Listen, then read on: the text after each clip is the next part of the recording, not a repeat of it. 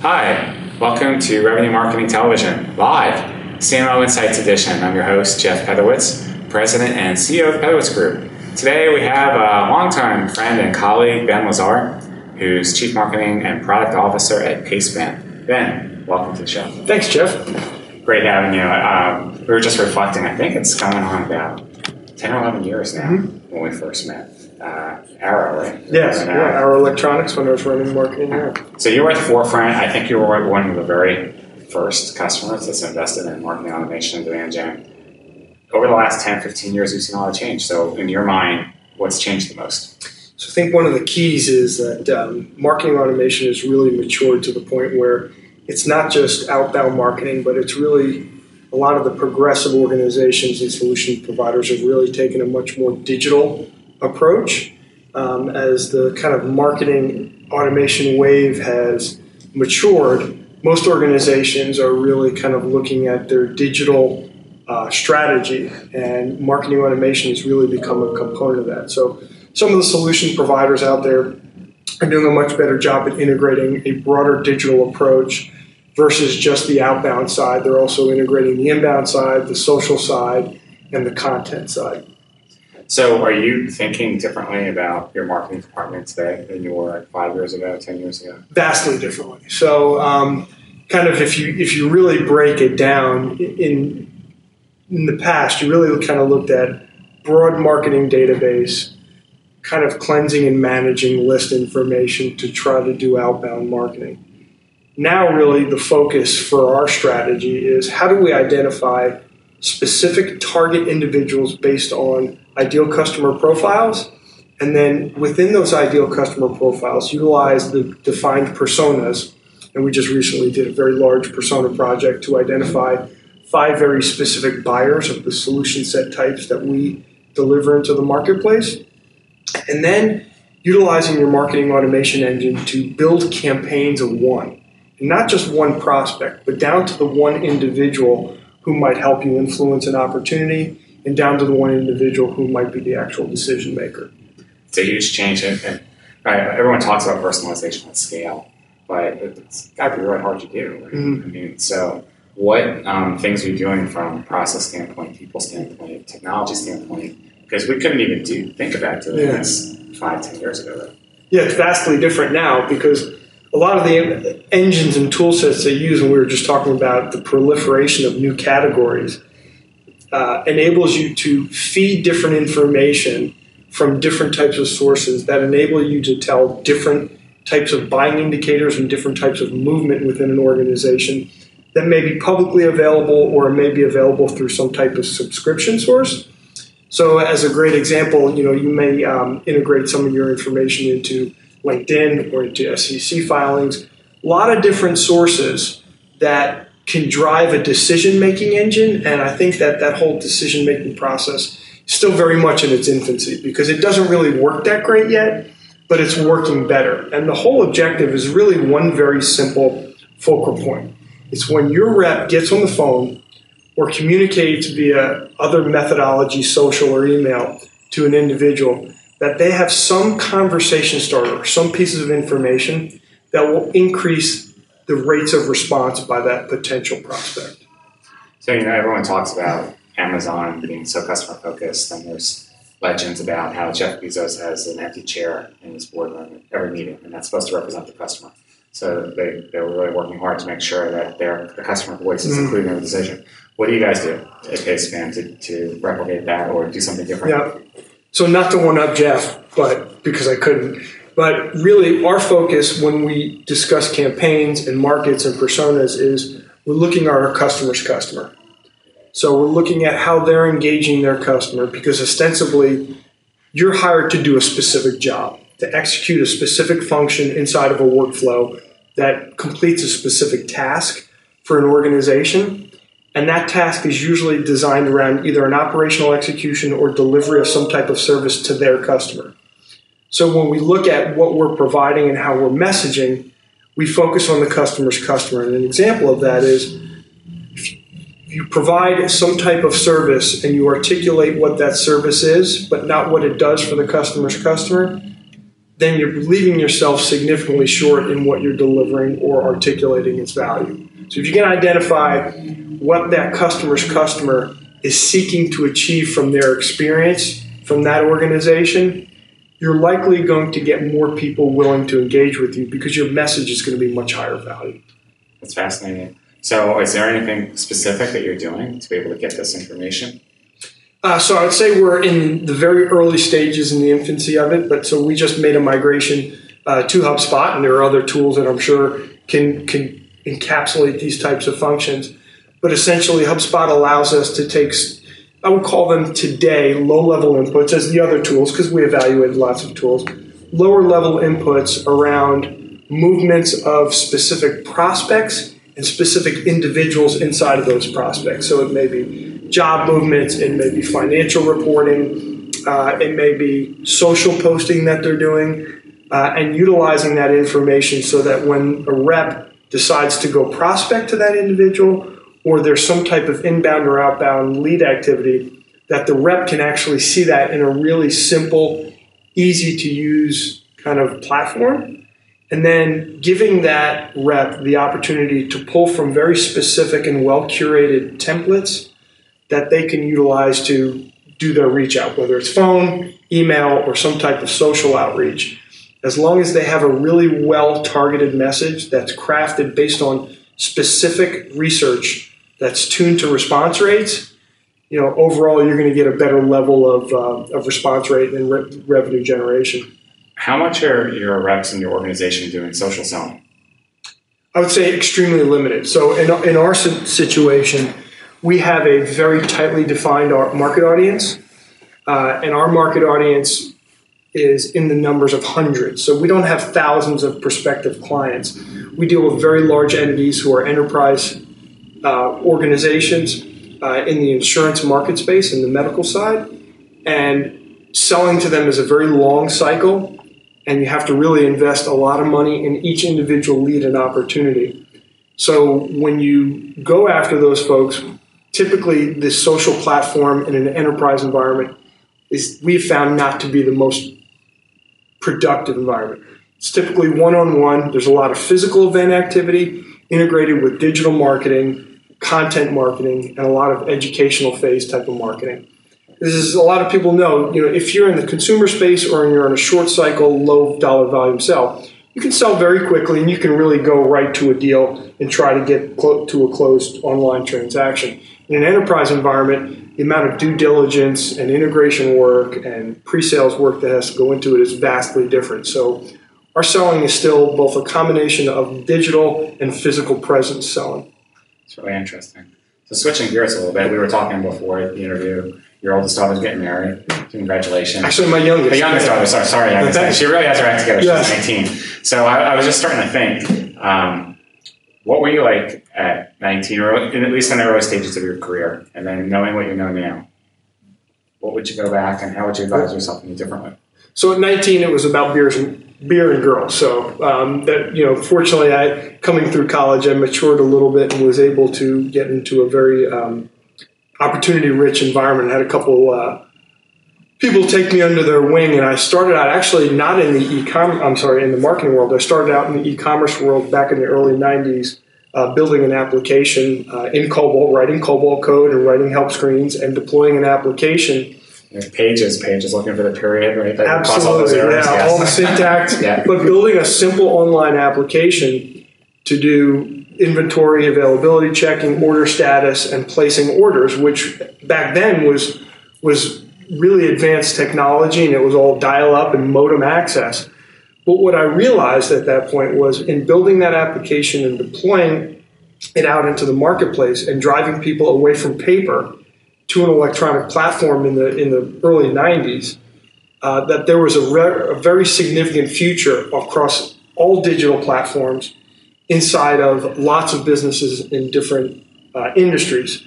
And I matured from that to grow into the marketing, sales, and product side because I, while I was technical and I was writing code and I was deploying an application, I was really selling a concept, which was stopping a workflow of paper and um, basically telephone and getting on a computer, which back then, particularly in the industry, I was in the manufacturing space, hard goods industry, you know, a lot of blue collar folks, not very uh, computer literate.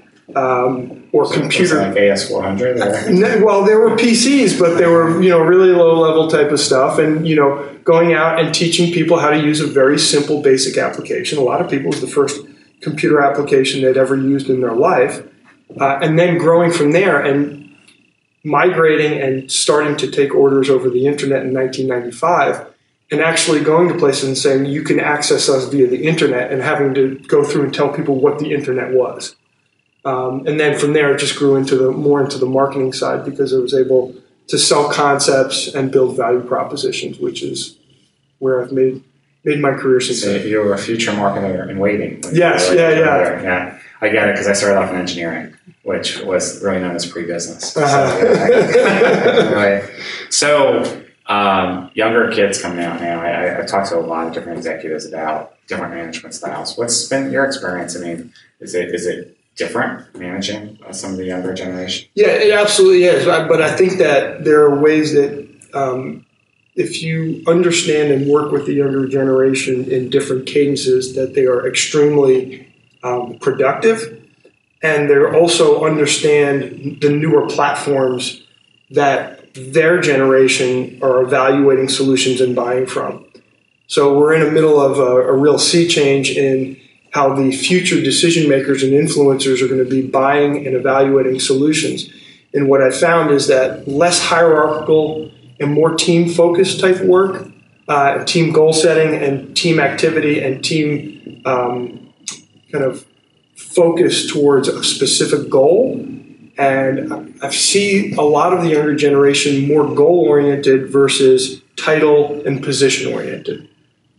And at the end of the day, I really think that people are still similar while a lot of the platforms are changing, that it breaks down to three very basic fundamentals autonomy, mastery, and purpose.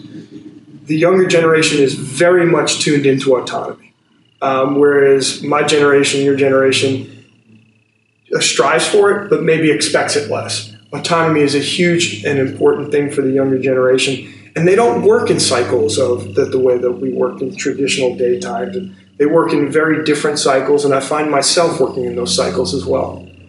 It's almost like creative bursts of, of activity, Yeah. doing a bunch of things, and then there's these lull periods, and, and they're doing other things. Yeah, and um, sometimes those lull periods are in the middle of the day, and traditional work structures don't accommodate those well. Yeah, we've noticed that. so, what do you think's next on the horizon for, for marketing? I mean, people talk about AI and ABM. I mean, is there another trend coming? You know, I, I think that AI and machine learning um, is going to have a lot more application in the operational side of the business before it's going to have application in the marketing side of the business effectively. So we're going to see a lot more uh, automated AI, digital assistants, and we're already seeing that significantly. I mean, if you go into your local grocery store, um, most of the grocery store is self checkout or personal checkout or no checkout, excuse me. And the actual human being checkout is, is minimized. So we're seeing that change. You know, self driving vehicles uh, are coming very soon, probably the next three to five years. And my next car, I'm not buying a car until I can buy one that I can walk in and push a button. Because I trust the software better than I trust myself. Well, one of the things I don't know that we've gotten to yet, but we will as a, as a as humanity is how do we start to interact between emotional interactions versus just operational interactions between people and machines. So I think there's there's some significant um, gap to be made up there. Um, probably in the latter part of my lifetime, but things are going to get kind of weird. So uh, I don't think that I'll see that a lot, and I may have a hard time interacting with non-human beings at a human level, but other generations will embrace it. It's interesting that you say that because uh, I, was, I was talking to a few of my colleagues last week, and a couple of them were kind of like futurists. And one of them was given a Terminator type of prognosis that he was saying, you know, in a couple years, it's actually going to be AI marketing to AI. So that to need less marketers because AI is going to figure out the messaging, the campaigns, the channels, and on the receiving end, the AI has the screening criteria of whatever the, the customer is looking for, and basically the two machines are going to talk to each other. Yeah. And, and what, what, do you think about that? Will that really happen? Um, I wouldn't make any prognosis of that because I think the place where people are most needed is in the evaluation of strategy and the execution of strategy. Below that, as you get more operational, you can move machines to make those decisions because they're they're functional decisions. Um, I think it's going to be less like that than we anticipate in the short term, and as, as usual, we over always overestimate a technology's short term impact and underestimate its long term impact. But uh, at some point, I just don't know if the people are needed at all. That's kind of scary. Yeah, it is. Yeah. Um, regardless of not interested really in your political affiliation, I am interested in your input as a marketer. Mm-hmm. Um, politics changing, the channels it's using. You know, what role is, is marketing playing? How's that shaping how candidates and politicians communicate with, with voters. So it's it, it's interesting. The whole concept of influence is really changing a lot, um, and that when you start to drive down to that campaign of one to, to, to getting to the individual, that's where I think you'll probably start to see AI really and machine learning impact marketing or in this in this environment how a potential candidate would communicate with an actual voter. The real challenge is going to be with the voter, how they're they going to disseminate what's reality, what's true. Um, well, especially when you have all different kinds of foreign bodies trying to influence that. So how do you know what's real and what's not? So what I what I personally hope to see in the future is that people who work in government become completely apolitical and focus only on one thing, and that is to deliver services that provide an economic environment where people can grow and prosper, and that the people ultimately themselves will make the social decisions so that we can remove the politics and it becomes solely um, an objective of service for elected officials. And then individuals, and as we become more electronic in our society, we can speed the um, kind of the feelings or the opinions of people and that our opinions as a society would determine the politics.